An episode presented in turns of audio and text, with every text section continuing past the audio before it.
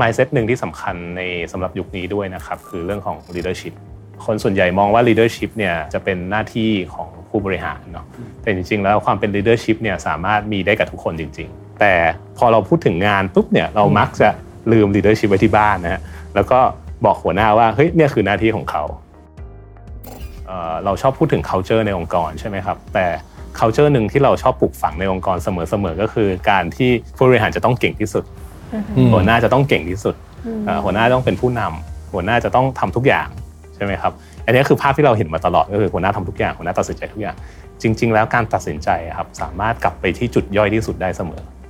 และจริง ๆ แล้วในการตัดสินใจเนี่ยหรือการลีดอะไรบางอย่างเนี่ยถ้ากลับไปจุดที่เล็กที่สุดเนี่ยมันจะมีประสิทธิภาพสูงสุดด้วยซ้ำ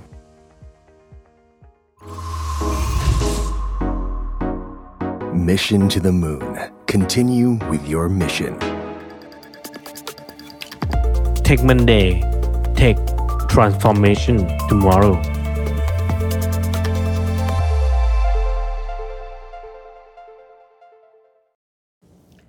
สวัสดีครับยินดีต้อนรับสู่รายการเทคมันเนนะครับ วันนี้คุณอยู่ผม แม็กรุ่งฤทธิ์เจริญสุภกุล และคุณบิวปราศนาสัพดิษฐ์ครับ แล้ววันนี้เราอยู่กับคุณคิงค่ะแขกรับเชิญของเราเดี๋ยวเราเริ่มต้นด้วยการให้คุณคิงแนะนำตัวให้ท่านผู้ฟังรู้จักหน่อยค่ะสวัสดีครับ ก็ผมพักวัตนนคุณากรนะครับชื่อเล่นชื่อคิงนะครับ ก็ ปัจจุบันก็เป็น Deputy Director นะครับอยู่ส่วนของ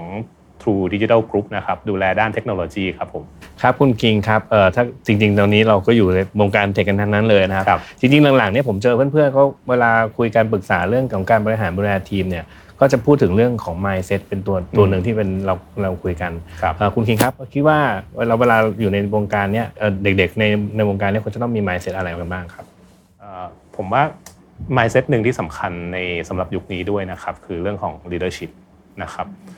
คนส่วนใหญ่มองว่า leadership เนี่ยจะเป็นหน้าที่ของผู้บริหารเนาะแต่จริงๆ แล้วความเป็น leadership เนี่ยสามารถมีได้กับทุกคนจริงๆนะครับถ้าเราลองคิดดูง่ายๆเนาะตั้งแต่เราโตมานะตั้งแต่เด็กยันโตเนี่ยจริง ๆ เราก็หลีดตัวเองนิดนึงเราก็ต้องเลือกโรงเรียนที่เราอยากเลือกวิชาที่เราชอบใช่ไหมครับหรือกีฬาที่เราชอบ อะไรต่างๆเนาะเราโตมานิดนึงเนาะเราก็ต้องดูแลครอบครัวใช่ไหมดูแลพ่อแม่เราก็หลีดเนาะว่าเฮ้ยเขาควรจะเข้าโรงพยาบาลไหน เขาควรจะทำอะไร เขาควรจะดูแลสุขภาพอย่างไรจนกระทั่งเราแต่งงานมีครอบครัวเนาะเราก็จะต้องดูลีดครอบครัวของเราเช่นเดียวกันเพราะจริง ๆ แล้วเนี่ยทุกผมเชื่อนะความเชื่อของผมคือทุกคนเนี่ยมี leadership ในตัว แต่พอเราพูดถึงงานปุ๊บเนี่ยเรามักจะลืม leadership ไว้ที่บ้านนะฮะแล้วก็บอกหัวหน้าว่าเฮ้ยเนี่ยคือหน้าที่ของเขาครับ อ๋อเออเห็นด้วยเลยอะถ้าพออธิบายอย่างนี้แล้วเห็นภาพชัดเลย ถ้าอย่างนั้นถามอีกเคลียร์อีกนิดนึงครับพอดีจริงๆเมื่อกี้คุณคิงพูดมาแล้วแหละว่าทุกคนควรมี leadership ถ้าอย่างนั้นอะเราเข้าใจว่าภาวะความเป็นผู้นำอะเมื่อก่อนมันควรจะมีแต่เฉพาะหัวหน้าทำไมมันกลายเป็นว่าเราในฐานะที่เมมเบอร์เราถึงจะเป็นจะต้องมีด้วยนะคะครับจริงๆแล้วอย่างที่ทุกท่านทราบเนาะในในปีที่ผ่านมาเนี่ยผมคิดว่าสภาวะเศรษฐกิจเอยหรือการเปลี่ยนแปลงของเทคโนโลยีเนี่ย ค่อนข้างไวนะฮะเทคโนโลยีที่มาใหม่ๆเนี่ยที่เป็น Deep Tech เอ่ยหรือแม้กระทั่งวงการ Tech เอยที่ถูก disrupt ค่อนข้างเยอะนะคน Tech เอยที่อาจจะเดิมทีเนี่ยรู้สึกว่าเฮ้ยฉันมีความรู้มี skill ในเรื่องของเทคโนโลยีก็เพียงพอแล้ว แต่ผมคิดว่าในยุคนี้เนี่ยมันมีความจำเป็นอย่างยิ่งเนาะที่เรากลับมาดูตัวเองนิดนึง แล้วก็คิดซะว่าเฮ้ยมันมีนอกจาก hard skill แล้วว่า soft skill เองเนี่ยก็มีอีกหลาย ๆ ด้านที่น่าสนใจแล้วควรพัฒนาด้วยเช่นเดียวกันครับ อ๋อ ซึ่งซึ่ง leadership ก็เป็นหนึ่งในใน skill ที่คนพัฒนา ตอนแรกพอพูดถึงเรื่อง soft skill นึกนึกถึงแต่เรื่องแบบการพูดกับคน การแบบ present นี่ก็คือ leadership ก็ถือเป็นหนึ่งในจริงๆ เรื่อง leadership นี่หลังๆนี่เจอผมเองประสบการณ์ตรงก็คือเวลาบริหารจัดการทีมเนี่ยเออน้องๆเขาก็จะแบบ เออพอเป็นเรื่องเรื่องนี้เขาก็จะหยุดเลยนะแบบหยุดฟังก์ชันไม่ยอมคิดอะไรต่อเลยทั้งๆที่เราเราเรามองเองก็เออมันก็ง่ายๆนิดเดียวเองทำไมไม่ลองคิดไปต่อยอดต่อไปนะอาจจะติดกับอะไรบางอย่างเหมือนกันครับ ผมคิดว่ามันเป็น mindset ที่ไม่ใช่ว่าเกิดขึ้นกับคนน้องๆเท่านั้นนะครับผมคิดว่าองค์กรควรจะมองด้านนี้เป็นเรื่องสำคัญด้วยเช่นเดียวกัน เป็นหนึ่งใน culture ที่เรามองเหมือนกันนะเราชอบพูดถึง culture ในองค์กรใช่ไหมครับ แต่ culture หนึ่งที่เราชอบปลูกฝังในองค์กรเสมอๆก็คือการที่ ผู้บริหารจะต้องเก่งที่สุด หัวหน้าจะต้องเก่งที่สุด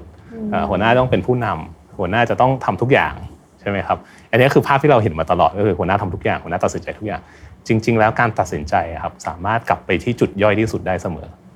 และจริง ๆ แล้วในการตัดสินใจเนี่ยหรือการดีดอะไรบางอย่างเนี่ยถ้ากลับไปจุดที่เล็กที่สุดเนี่ยมันจะมีประสิทธิภาพสูงสุดด้วยซ้ำถ้าคุณมั่นใจในเอ่อพนักงานของคุณนะคุณจ้างเข้ามาแล้วคุณ trust เขาแล้วเนี่ย คุณควรให้เขาตัดสินใจอืม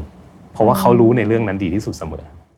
โอ้เป็นแนวคิดที่ดีมาก จริงๆ หัวหน้าทีมบิวเขาก็เคยบอกว่าอย่ามองว่าเขาเป็นหัวหน้าแต่ให้มองเขาว่าเขาเป็น resource หนึ่งของเราอะแล้วก็ให้เราอะอืมใช้เขาให้เป็นประโยชน์มากที่สุดเออก็จมีริงๆ หลังๆ ก็น่าจะตกอีกเราคือเราเองไม่เราก็ไม่มีทางรู้ทุกอย่างบนโลกใบนี้ถูกได้หรอกต้องเออบางทีเรื่องบางเรื่องเขาก็รู้จักดีกว่าเรา แต่เขาก็ไม่กล้าไม่กล้าคิดเท่านั้นเองเนาะถูกต้องอ่าอันนี้ขอถามในฐานะคนที่รับเป็น team member ก่อนละกันอะถ้าสมมติว่าเราเป็น team member เรามีหัวหน้าอย่างเงี้ยครับอ่าแล้วคุณคิมบอกว่า เนี่ย team member เนี่ยควรจะมี leadership skill แล้วอย่างนี้เราจะรู้ได้ยังไงว่าตอนเนี้ยเรามี leadership skill หรือยังมีครับแบบดีแล้วหรือยังอะไรอย่างเงี้ยค่ะครับจริงๆส่วนตัวเองผมมี core principle สำหรับการเป็น leadership อยู่ 3 ข้อเนาะผมคิดว่าเอ่อทุกคนมีแหละในตัว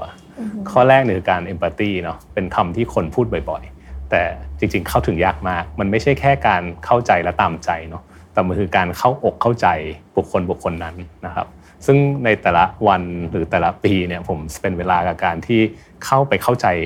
เป็นพนักงานเนี่ยค่อนข้างเยอะ ทั้งคนที่เป็นในทีมกันเอง หรือคนที่เป็นเพียนะครับหรือแม้กระทั่งหัวหน้างานเองก็ตาม ผมคิดว่า empathy เนี่ยควรจะใช้ทุกระดับเพราะเมื่อเราเข้าใจเขาเนะเราเราเอาตัวเองไปอยู่ใน situation เขาเมื่อไหร่ปุ๊บอะเราก็จะเริ่มคิดแล้วว่า ไม่ใช่คิดแทนเขาอย่างเดียวนะ เราจะคิดกลับมาแล้วว่าเราควรจะ ready ตัวเองยังไง เพื่อเขาด้วยเหมือนกัน อันนี้คืออันแรกนะครับสำหรับผมอันที่สองเนี่ย core principle ผมคือเรื่องของ collaboration เมื่อเราเข้าออกเข้าใจแล้วเนี่ยเราเริ่มมองเห็นเป็นภาพแล้วเนี่ยเราเริ่มเราจะเริ่มไม่เห็นแค่ตัวเองแล้วเราเริ่มเห็นคนรอบข้างที่เป็น stakeholder เราเนี่ยแล้วเรา collab กับเขายังไงอะเหมือนที่ภาษา marketing เนอะจะพูดว่า collab กันเนอะการ collab มันไม่ใช่แค่การวางสินค้าสองสินค้า หรือคนสองคนไว้ด้วยกันเนาะ มันคือการคิดแบบเข้าอกเข้าใจกันนะว่าอืมต่างคนต่างวินด้วยกันในสถานการณ์นี้ยังไงครับไม่ใช่วินคนเดียวหรือว่าเออต่างคนต่างแต่มันรวมกันแล้วเราวินได้มากขึ้นยังไง อันนั้นคือ collaboration ซึ่งผมว่าไม่ว่าจะเป็นแผนกไหนหรือแม้กระทั่งแผนกเทคโนโลยีเนี่ยจำเป็นต้องมี ส่วนสุดท้ายเนี่ยสำหรับผมคือ continuous growth คือการเติบโตอย่างต่อเนื่อง คือการที่เราจะเป็น leadership ได้เนี่ยเราไม่ได้แค่ว่าเฮ้ยเป็นผู้ประสานสิบทิศเนาะเออหรือเข้าใจครับ แต่เราจะพานำพาสิ่งเนี้ย ที่เราดูแลอยู่ที่เรารับรู้อยู่เนี่ยไปให้มันดีขึ้นในแต่ละวันอย่างละนิดอย่างละหน่อยได้อย่างไรบ้างครับผมก็เป็น core principle ผมสามสามด้านแล้วกันที่ผมรู้สึกว่าจริง ๆ ทุกคนมีนะครับ ลองกลับไปที่ว่าวันหนึ่งที่เราตอนเด็ก ๆ เนี่ย เราก็เข้าใจเพื่อนเนาะอืมเราก็รักเพื่อนของเราเนาะเรารู้ว่าเพื่อนชอบอะไรไม่ชอบอะไรเนาะเรารู้ว่าเราอยากจะเติบโตไปเป็นอะไร เราอยากจะทำอะไรใช่ไหมฮะเออแต่ทำไมวันหนึ่งพอเรามาอยู่ในโลกของสังคมจริง ๆ มาโลกโลกของการทำงาน โลกของบริษัท เรากลับบอกว่าสิ่งเหล่านี้ไม่ใช่เราไม่ใช่หน้าที่เราไปแล้วอันนี่เป็นคำถามที่ผมรู้สึกว่าน่าคิดครับ อืมจริงด้วย แล้วเมื่อกี้คุณคิงเอิญเกริ่นมาถึงเรื่องหนึงที่น่าสนใจมากเรื่องของ culture ครับอืมทีนี้เอ่อผมว่าเคยได้ยินมาว่า culture เนี่ย เห็นคนเขาพูดมาว่าถ้าอยากจะ build หรือสร้างวัฒนธรรมองค์กรเนี่ยมันต้อคงรับเริ่มต้นจากหัวก่อนอืมอืมเริ่มต้นจาก head ก่อน ทีนี้คุณคิมพอจะแนะนำให้หน่อยหน่อยได้ไหมครับว่าเอ๊ะเวลาเราจะสร้าง culture เนี่ยเราควรจะต้องเริ่มต้นทำยังไงครับ เป็นมุมมองส่วนตัวผมแล้วกันนะฮะผมว่า culture เวลาเราพูดถึง culture บริษัทเนี่ยเอ่อแน่นอนครับส่วนหนึ่งมันต้องมาจากหัวแน่นอนอยู่แล้ว เพราะว่าเอ่อไม่ว่าจะเป็นเจ้าของธุรกิจเอง หรือหัวหน้าทีมเองใช่ไหมครับจะต้องมีเอ่อ culture ที่ตัวเองอยากจะพาอืมนำพาแต่ผมว่า culture เนี่ยสามารถคิดได้ทั้งบนและล่างเนาะครับหมายความว่าเอ่อเราต้องเข้าใจก่อนว่าบริษัทเรามี culture ยังไง เราต้องเข้าใจก่อนบริษัทอยากจะนำพา culture ไปแบบไหนในอนาคต จากนั้นเนี่ยเราสามารถนำ culture นั้นนะมาคุยกันในทีมได้อืม โอเคเรื่องเรื่องหนึ่งที่ผมรู้สึกว่าคนไม่กล้าแตะก็คือว่าเฮ้ยการคุยเรื่องใหญ่ ๆ แบบนี้กับพนักงานในทีมมันเป็นเรื่องที่แบบไกลตัว มันเป็นเรื่องที่ไม่จำเป็น แต่จริง ๆ ผมว่ามันจำเป็นมากๆเลย เพราะว่าอะผมยกตัวอย่างแล้วกันเมื่อกี้เราได้คุยกันเรื่องของเอ่อ work anywhere ใช่ไหมครับครับเอ่อ work anywhere เนี่ยหลังโควิดมาแล้ว ทุกคนก็รู้สึกว่าเฮ้ยต้องกลับเข้ามาออฟฟิศหรือบางบริษัทก็บอกว่าเฮ้ยทำที่ไหนก็ได้อืมเราก็จะเห็นบริษัทเทคอย่าง Google เองเอ่อก็บอกว่าเฮ้ยทุกคนต้องกลับเข้ามาออฟฟิศมากขึ้น คำถามสำหรับผมเนี่ยคำตอบเรื่องเนี้ยมันอยู่ที่ว่าเรามองยังไง ถ้าเรามองว่าเฮ้ยผู้บริหารสั่งมาทุกคนต้องทำตามเนี่ยใช่เอ่อตามตาม contract มันเป็นแบบนั้นอยู่แล้ว แต่เราสามารถทำเรื่องเนี้ยให้มันเกิดความสร้างสรรค์ขึ้นได้หรือเปล่าเอ่อด้วยการนำเอา skill อย่าง leadership นี่แหละนี่ผมบอกคือเฮ้ยถ้าเราเข้าอกเข้าใจกันนะอย่างเราเข้าใจเนาะบ้านเรารถติดวันจันทร์วันศุกร์อืมโอเคไหมอะผู้บริหารโอเคไหมพนักงานคิดว่ายังไงเออเราหาจุดร่วมกันได้ไหมใช่ไหมหรือ เฮ้ยถ้าวันนี้ผมมีธุระอะไรบางอย่าง ผมไม่สะดวกเข้าออฟฟิศได้ไหมหรือถ้าวันนี้บริษัทบอกว่าคุณต้องมาเพราะเราต้องมาคุยอะไรด้วยกันเออเราสามารถหาคอนเซนแซสกันได้ไหมเออเราจำเป็นต้องใช้คำว่า compromise เหรอที่มันมันอาจจะเป็นการรู้ทั้งของฝั่ง แต่ถ้าเราหา consensus หาจุดร่วมกันนะแล้วได้แนวทางร่วมกัน ซึ่งอาจจะใช้เวลามากขึ้น จะดีกว่าไหม ซึ่งผมว่าสิ่งเหล่านี้ครับมันสื่อไปถึง culture ที่เกิดขึ้นว่าตกลงแล้วมันคือ top down ไหม หรือว่ามันคือการหาจุดร่วม หรือการ collaboration ครับโอเค แล้วถ้าสมมติคำถามในเชิงแบบ as a leader นะถ้าสมมติว่าเราเป็นแบบหัวหน้าทีมอะไรเงี้ยมีครับลูกน้อง มันคงจะเลี่ยงไม่ได้ที่จะเจอพวกปัญหา conflict หรือปัญหาความครับขัดแย้งในทีมนะคะเราจะมีวิธีการจัดการเรื่องที่เป็นเกี่ยวกับความขัดแย้งในทีมเนี้ยยังไงดีคะออืม as a leader ผมว่ายากมากๆเนอะกับ topic นี้แล้วก็เชื่อว่าเอ่อคนที่เป็นหัวหน้างานทุกคนเจอแทบจะทุกวันเนาะ เอ่อเรื่องงานมั่งเรื่องส่วนตัวมั่งคนนี้ไม่ชอบคนนี้มั่งอืมใช่ไหมฮะเอ๊ะทำไมคนนี้ไม่ทำอย่างนี้คนนั้นทำอย่างนั้นเนาะผมว่าผมก็จะกลับไปที่ core principle ผมเสมอก็คือการ empathy เนาะคือเราต้อง take ตัวเองออกจากสิ่งนั้นก่อน แล้วก็ลองไปสวมบทบาทของแต่ละคนนิดนึงว่าทำไมเขาถึงมีแนวคิดแบบนั้นอืมทำไมเขาถึงคิดอย่างนั้นน่ะเออแล้วแล้วแล้วแบบไหนที่เขาจะสบายใจ ผมว่าเป็นอย่างแรกเนาะ ที่ผมจะทำอย่างที่สองคือผมรู้สึกว่าดีที่สุดคือการ open communication สิ่งที่ผมทำประจำคือเอาทุกคนมานั่งรวมกัน แล้วทุกคนก็จะงงๆนิดนึง ไม่รู้จะคุยยังไง ไม่รู้จะเริ่มต้นยังไง แต่ as a leader ผมผมชอบผมชอบสไตล์ leadership แบบ servant ฮะก็คือการเป็นแบบผู้ให้ผู้ผู้สนับสนุน แล้วก็ผู้ผู้สร้างหนทาง แล้วก็ให้ทุกคนได้เติบโตมากกว่า เพราะฉะนั้นการที่เรามี open communication นะครับเราไม่ได้บอกว่าหัวหน้าต้องนั่งหน้าโต๊ะแล้วก็หัวโต๊ะแล้วก็ตัดสินใจ แต่มันจะมาคุยกันว่าเอ๊ะตกลงแล้ว ปัญหาจริง ๆ มันคืออะไร แล้วเราจะแก้ปัญหานี้ยังไงมากกว่า เพราะสุดท้ายแล้วคอน FLICT สำหรับผมก็คือว่ามันมีความมีมีข้อมูลบางอย่างที่ไม่ transparent นะฮะอ่าคุณเข้าใจแบบหนึ่งเขาเข้าใจแบบหนึ่งอีกคนหนึ่งเข้าใจแบบหนึ่งนั้นสุดท้ายคือการที่เราเปิดใจคุยกันเนี่ยมันจะหาปัญหาจริง ๆ ที่เกิดขึ้น แล้วก็หาจุดที่เราจะแก้ปัญหาด้วยกันจริง ๆ ครับ แต่จริงๆ แค่ empathy alone เนี่ยผมว่าก็ก็ก็เรียกว่าน่าจะท้าทายพอสมควรแล้วนะบางทีเราก็ เออคิดก็ไม่รู้จริง ๆอะว่าคุณคิดอย่างนี้ได้ยังไงอะไรเงี้ยอ่าอืมครับมันก็อาจจะต้องใช้เวลาสักนิดนึงในการฝึกสกิลตัวนี้เหมือนกันเห็นนะด้วยมากๆ คือพอดีใน position ที่ผมอยู่เนี่ยเอ่อในองค์กรที่ผมอยู่เนี่ยก็จะมีผู้คนหลาย generation อืมอ่าซึ่งเอ่อ gen อย่างผมอาจจะเป็น gap generation นิดหนึ่งคือเราอยู่ตรงกลางแล้วเราก็ต้องพยายามเข้าใจทั้ง generation ด้านบนและ generation ใหม่ๆด้วยอืมเช่นเดียวกัน ผมว่าการที่เรามองสิ่งหนึ่งมาก ๆ บ่อยๆ เข้าถึงมันเรื่อยๆ มองมันซ้ำๆฮะเหมือนเรามองตุ๊กตาตัวเนี้ยมองไปเรื่อยๆเราจะเห็นมุมมองที่แตกต่างกันไปเรื่อยๆเอ่อผมก็ใช้สิ่งเดียวกันเนี่ยกับคันที่เรียกว่า empathy คือว่าเราสนใจเขาเราเข้าใจเขามากขนาดไหนเนาะเหมือนเราจีบผู้หญิงคนหนึ่งอะครับถ้าเราสนใจเขามากๆเนี่ย เราก็จะพยายามมองทุกมุมของเขาอะเออแล้วเราก็พยายามจะเข้าใจเขามากที่สุดเนาะเอออันเนี้ยอันเนี้ยก็เป็นหนึ่งในวิธีการที่ผมใช้แล้วกันครับครับ อีกอันหนึ่งครับอ่าคุณคิงครับครับ เดี๋ยวนี้เอ่อเรามีเทคโนโลยีเกิดขึ้นใหม่ไม่เว้นแต่ละวันอืมครับผมอืมแล้วก็มีความรู้ใหม่ ๆ เกิดขึ้นมา เราจะพยายามทำยังไงให้ให้คนในทีมของเราเนี่ยสามารถที่จะอัปเดตความรู้ของเขาเนี่ยเอ่อก้าวทันเทคโนโลยีที่เกิดขึ้นมาใหม่ได้ตลอดเวลาครับ ถึงแม้ว่าเขายังต้องทำงานในเทคโนโลยีเดิมที่เรามีอยู่เห็นด้วยเลย ผมว่าคนเทครู้กันหมดเนาะครับเฮ้ยอะไรอีกแล้วภาษาใหม่อีกแล้วเออเฮ้ยอะไร AI อีกแล้วเฮ้ยอะไร Data อีกแล้ว อืมโอ้ผมว่ามันเป็นคำถามที่น่าสนใจมากเออแต่สิ่งหนึ่งที่ผมทำเสมอ แล้วก็ชอบทำก็คือว่าผมจะกลับไปดูก่อนว่าตกลงองค์กรต้องการอะไร อืมตรงการต้ององค์กรต้องการสิ่งนี้ คืออ่าจะโคดนิดนึงพอดีผมเพิ่งได้คุยกับเพื่อนเอ่อเจ้าของบริษัทหนึ่งเขาก็มีคำถามแบบเดียวกัน ผมก็จะถามกลับไปว่าเอ๊ะแล้วเทคโนโลยีพวกเนี้ยหรือสกิลพวกเนี้ยคุณต้องการจริงๆไหมในองค์กรคุณ ในอีกหนึ่งปีสามปีห้าปีอะคุณอยากได้สิ่งนี้จริงๆไหมเอ่อมีมีมีพี่ท่านหนึ่งทำธุรกิจ real estate เนาะ สร้างบ้านอะไรเงี้ยเขาบอกว่าเขาไม่รู้จะเอา AI ไปใช้กับตรงไหนอืมครับเขาบอกว่าแค่ต้องให้ engineering ของเขาใช้อีเมลก็ยากมาก ๆแล้วอะไรอย่างเงี้ยโอ้โหเออขนาดนั้นเลยครับอ่าผมเลยทำให้ผมฉุกใจว่าเออจริงๆแล้วคนเทคโนโลยีไม่ใช่จับจะพยายามเอาเทคโนโลยีไปยัดเข้ากับทุกๆ business อืมคำถามคือว่าเรารู้ business เนี่ยมันมา drive เทคโนโลยีนะครับ business เนี่ยต้องบอกว่าอยากได้อะไรก่อน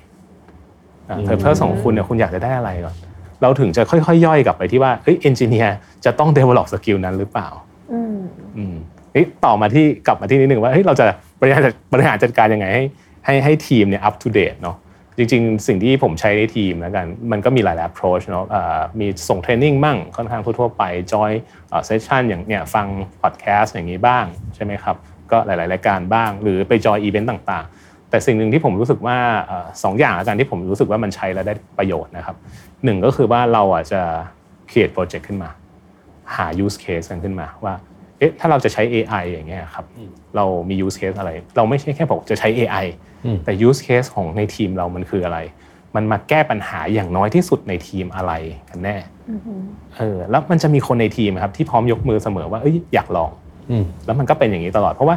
ยิ่ง use case คุณมันชัดเท่าไหร่อะฮะ คนก็จะรู้สึกว่าเอออยากทำผมยกตัวอย่างเคสง่ายๆอย่าง automation อ่าคนไอทีเนี่ยไม่ค่อยมีเวลามาทำ automation หรอก เพราะว่าวันๆแค่จะทำงานจบสปรินต์ก็ก็ค่อนข้างใช้เวลาเยอะละแต่คำถามคือจริงๆมันมีงาน manual process ค่อนข้างจุกจิกเยอะไปหมด อันนี้ถ้าเกิดเราบอกว่า use case ของเราคือการจะแก้เรื่องของ manual process อะไรบางอย่างเนี่ยแล้วมีคนยกมืออะ use case นั้นมันเกิดขึ้นนะครับเขาแค่ต้องไปศึกษาเทคโนโลยีที่จะมาตอบโจทย์ use case นั้นนะ มันอาจจะเป็น AI อาจจะเป็นภาษาใหม่ก็ได้ แต่เขาจะไม่รู้สึก suffer เลยครับเอออันนี้คือหนึ่งในวิธีที่เราทำสองคือเราชอบแชร์ ring knowledge ที่นอกเหนือ IT ด้วย เพราะว่าผมว่าสิ่งที่สำคัญอันหนึ่งก็คือว่าอย่าแค่อยู่ในโลกของตัวเองอ่าคนเทครู้สึกว่าเทคโนโลยีเอ่อครองโลก แต่จริงๆ ไม่ใช่ครับมันมีศาสตร์ด้านอื่นๆ อีกมากมายที่น่าสนใจ ไม่ว่าจะเป็นเรื่องของ branding marketing เอง commercial เอง finance เองก็น่าสนใจนั้นเราก็หยิบเรื่องพวกเนี้ยมานั่งคุยกัน มานั่งคุยกันว่า เออ รู้ไหมว่ามันมีเรื่องนี้อืมต่างๆครับก็จะเป็นสองส่วนนะฮะที่ที่ที่เราใช้กันภายในทีมครับมันมีวิธีอัปเดตความรู้ โดยที่อาจจะไม่ใช่เกี่ยวข้องกับงานด้วยเหมือนกันถูกต้องครับอืมแล้วทีนี้ในมุมของการแบ่งงานล่ะคะแบ่งงานถ้าเกิดว่าเราเป็นแบบหัวหน้าทีมแล้วก็แบบว่ามี team member หลากหลายอะมันก็จะมีงานประจำที่รู้ว่าทุกคนทำได้ แล้วก็งานเฉพาะทางที่แบบคนนี้เก่งคนนี้ไม่เก่งอะไรคเงี้รับยครับแบ่งยังไงให้รู้สึกว่ามันแบบโอเค เท่าเทียม จริงผมว่ามันจะกลับไปที่ core core principle ผมอีกแล้วอ่าฮะเออนิดหนึ่งก็คือว่าถ้าเรารู้จักเขามากๆเพียงพอ เราจะรู้ว่าเขาเก่งและไม่เก่งอะไร ทุกคนไม่สามารถเก่งทุกอย่างเนาะอืมแต่เราพอจะรู้ว่าคนนี้เก่งอะไรและไม่เก่งอะไร คราวนี้เราก็แค่ put put เขาในงานที่มันถูกต้องอะเออสมมุติเราอยากจะ innovate อะไรบางอย่าง แล้วคนเนี้ยมีมี skill ในเรื่องของการเรียนรู้สูงมาก growth mindset สูงมากชอบอะไรท้าทาย เราก็พุทเขาไปงานแบบนั้นได้ถูกไหมเอ่อเมื่อกี้พอดีผมได้คุยกับคุณแม็กเรื่องของคะแนนเอ่อ helper cross functional team ด้วยคอส f u n c t i o n a l team ด้วย คืออันหนึ่งที่ผมใช้ในปีเนี้ยคือเรื่องเรื่องเรื่องหนึ่งก็คือว่าเอ่อคุณได้ contribu อะไรให้ทีมหรือเปล่าอืมส่วนใหญ่เราจะมองว่าเฮ้ยฉันต้อง achieve KPI ฉันฉันต้องทำงานให้ฉันเสร็จ เพราะฉะนั้นอันนคือ contribu ให้ตัวเองล้วนๆเลย ปีนี้สิ่งที่เราพยายามเชื่อ แล้วเราเชื่อว่ามันควรจะเกิดก็คือการ contribu สิ่งนั้นให้กับทีมหรือเปล่าอือหือ เพราะฉะนั้นผมคิดว่าพอเรามีสิ่งนี้เกิดขึ้นน่ะคนมันจะคิดอีกมุมมึงทันทีเลย เราจะไม่ได้คิดแบบด้วยโลจิกแบบเดิมว่าเฮ้ยเราจะแบ่งงานกันยังไงเนาะเราจะยังไงดี เราจะแก้ปัญหาพอเราคิดเพื่อทีมปุ๊บเนี่ยมันไม่ใช่ตัวมันเป็นทีมปุ๊บเนี่ยเฮ้ยมันน่าจะแก้ปัญหาเนี้ยด้วยอีกมุมมองหนึ่งได้ครับ นี่บิวบิวอยากถามเพิ่มนิดนึงครับเมื่อกี้ไหนๆก็พูดเรื่อง KPI ขึ้นมาแล้วครับก็บิวคิดว่าเวลาที่แบบเราเป็นหัวหน้า ลูกครับน้องส่วนมากเรามักจะพุช KPI เหมือนกันให้ทุกคนอย่างเงี้ยครับแล้วเห็นครับแล้วอย่างนี้มันจะไม่เกิดปัญหาในการที่เราต้องวัดคนที่หลากหลายบน KPI เดียวกันหรออ่าคะโอเค อาจจะเทคนิคนิดนึงนะแต่ขอลงไปนิดนึงก็คือว่าเวลาที่เอ่อพอดีผมดูแลในส่วนของเทคโนโลยีฝั่ง operation ด้วยนะจริงๆแล้วเวลาเรามอง operation เนี่ยเราอาจจะมองว่าเอ้ยมันเป็นงานรูทีนใช่ไหม แต่จริงๆไม่ใช่เนาะ operation เป็นส่วนหนึ่งที่สำคัญมากๆเลย ถ้าเกิดเรามองแค่รูทีนเนี่ยเราก็จะมี KPI ที่เป็นรูทีนอย่างเดียว แน่นอนว่า KPI รูทีนเนี่ยก็จะเหมือนเหมือนๆกันคล้ายๆกันแหละ เพราะว่าเราต้องการมาตรฐาน หรือสุดท้ายแล้วอะมันตอบโจทย์ว่าบริษัทให้บริการแบบมีมาตรฐานหรือเปล่า เพราะฉะนั้นเทคโนโลยีที่เป็นฝั่ง Operation KPI มันจะคล้ายๆกัน อีกคำถามหนึ่งคือว่าเราสามารถนำ innovation นะไปใส่ใน Operation ได้หรือเปล่า อย่างที่เมื่อกี้ผมพูดถึงเรื่องของ Automation เรื่องของ AI ถ้าเรามี use case ที่มันดีเพียงพอเนี่ยคนที่พร้อมที่จะลงไปแล้วก็ innovate มันอะก็เป็นโปรเจกต์ได้ไหมอือหืออ่าถ้ามันเป็นโปรเจกต์ได้เราจะวัดผลอย่างนั้นยังไง ผมว่ามันเป็นอีกมุมมองที่ที่เราหยิบมาใช้ในทีม แล้วผมรู้สึกว่ามันน่าสนใจเพราะฉะนั้น operation ของเราเนี่ยนอกจาก provide ให้มันเป็น enterprise grading แล้วเนี่ยทำยังไงให้มันเกิด continuous growth continuous development ได้ อันเนี้ยคือ mindset หรือ culture ที่เราควรจะใส่ลงไปมันเรื่อยๆ มันไม่จำเป็นต้องเป็นเรื่องใหญ่ครับบางทีเราแก้ process อะครับแค่คนคนหนึ่งทักขึ้นมาว่าเอ๊ะพี่ทำไมตรงนี้มันต้องเป็นแบบเนี้ยมันน่าสนใจมากนะแล้วเราก็กลับมาคุยกันเออจริงๆมันไม่จำเป็นเนาะมัน work เมื่อ 3 ปีที่แล้ว มันไม่ได้หมายความว่า work ตอนนี้เนาะเออพอคนนี้ทักมาปุ๊บเนี่ย contribute ให้กับทีมโดยไม่รู้ตัวเลยอืมแล้วมันก็แก้แล้วทุกอย่างก็ง่ายขึ้น อืมเอออะไรอย่างเงี้ยฮะเออแล้วทุกอย่างพวกนี้มันก็กลายเป็น project base ของเขาได้อืมนึกออกไหมฮะเออเขาก็แค่ไปคุยกับประมาณสักสี่ห้า part ที่ทุกคนเห็นด้วยกันโอเค งั้นเราปรับเปลี่ยน process กันไหมอะปรับเปลี่ยนซะเอออะไรอย่างนี้เป็นต้นครับบางที solution อะมันอยู่มันมีของมันอยู่แล้วแหละเดี๋ยวคุณยังคุณยังไม่ได้ไปหามันเท่านั้นเองแค่เดินออกไปนอกทีมคุณอาจจะเจอ solution อยู่ตรงนั้นเลยก็ได้จริงครับจริงจริงเลย ทีนี้วันนี้เราพูดถึงเรื่องคนไปค่อนข้างจะจะเยอะแล้วนะครับเอ่อคุณคิดว่าไอในวงการ tech เนี่ยครับเราจะเจอกับ challenge อะไรบ้างที่มันกำลังจะเข้ามาในชีวิตของเราเนี่ยโอ้โอเค challenge ก็อย่างที่เราทราบๆนะในคนนั้นคนวงการ tech ก็คือหนึ่งอะอ่าผมว่าเรื่องของเทคโนโลยีที่เปลี่ยนแปลงไปรวดเร็วใช่ไหมอันนี้ไม่ต้องพูดถึงเลยไม่ว่าจะเป็น AI อืม automation นะครับหรือยุคก่อนหน้านี้ก็เป็นพวก Data หรือ Blockchain ต่างๆใช่ไหมเอ่อเราพูดถึงการเป็นเอ่อ challenge ในเรื่องของเอ่อ data privacy เนาะเรื่องของ cyber security ที่ค่อนข้างมาแหละใช่ไหมนี่ก็ทาง Palo Alto เนาะก็ใช่ไหมแบบใช่ค่ะโอ้โหวงการ security ก็เป็นการเขย่าวงการสนุกดีค่ะอ่าเลยใช่ไหมครับก็ผมว่าก็น่าตื่นเต้นเหมือนกัน แล้วก็ทุกบริษัทตั้งแต่เรามี PDBA ก็ก็เรียกว่าตื่นเต้นขึ้นมาเลยใช่เรื่องของ Data ใช่ไหมครับ ก็เป็นอะไรที่โอ้ hot topic มากๆ เรื่อง regulation ผมว่า regulation ก็เป็น challenge หนักมาก ๆ ในปี 2 ปีที่ผ่านมา เพราะว่าในองค์กรเล็กใหญ่ก็ต้องปรับเปลี่ยนมากมายนะครับ talent ผมว่าทุกองค์กรมี challenge นี้เหมือนกันอืมเอ่อการที่จะหา talent ใหม่ ๆ การที่จะ retain talent เดิมที่อยู่ในองค์กรก็เป็นเรื่องที่ challenge ครับมีอันนึงผมไม่แน่ใจว่าเขาคุยกันหรือยัง แต่ผมว่าน่าสนใจสำหรับผมคือเอ่อ culture transformation ด้วยด้วยโลกที่มันเปลี่ยนแปลงไปค่อนข้างรวดเร็วเอ่อเทคโนโลยีเปลี่ยนแปลงค่อนข้างรวดเร็วทำให้ process ก็เปลี่ยนแปลงไป mindset ของคนก็เปลี่ยนแปลงไปโดยไม่รู้ตัวใช่ไหมเราชอบพูดถึงเอ่อ pre และ post covid ใช่ไหมครับแล้วก็อะไรที่มันเปลี่ยนแปลงอันหนึงที่ผมรู้สึกว่า culture มันก็เปลี่ยนแปลงไปเรื่อยๆเหมือนกัน เวลาที่เราพูดถึง culture วันนี้ที่เราคุยกันอะมันอาจจะเอาเดตไปแล้วอีกใน 3 เดือน 6 เดือนข้างหน้าก็ได้ แล้วคำถามคือผู้บริหารนะครับ หรือทุกคนในบริษัทอะเห็นหรือเปล่าอืมว่า culture มันไม่จำเป็นต้อง culture มันไม่ใช่สิ่งที่ต้องหยุดอยู่ตรงนั้นนะ culture มันสามารถเปลี่ยนแปลงไปได้เรื่อย ๆ หรือเปล่า หรือว่า culture อะมันสามารถ adapt ตัวเองได้หรือเปล่า เราพูดถึง resiliency ของคน เราพูดถึง adaptive ของคน culture ก็ transform ได้เช่นเดียวกันครับก็เป็นหนึ่งในเรื่องแล้วกันที่ผมรู้สึกว่าเป็น challenge แล้วก็ในฐานะผู้บริหารก็น่าจะกลับเข้าไปดูมันนิดนึงครับผมครับเรียกได้ว่าวันนี้เนี่ยสาระเรื่องของการจัดการคนเนี่ยเต็มเปี่ยมเลยนะครับเอ่อก่อนจากการที่คุณคีมีอะไรอยากจะฝากให้ท่านผู้ฟังไหมครับก็อยากฝาก EP นี้นะครับเอ่อผมก็เป็นหนึ่งในแฟนรายการเนาะเอ่ออาจจะไม่ได้ ดูทั้งหมด 155 EP เนาะ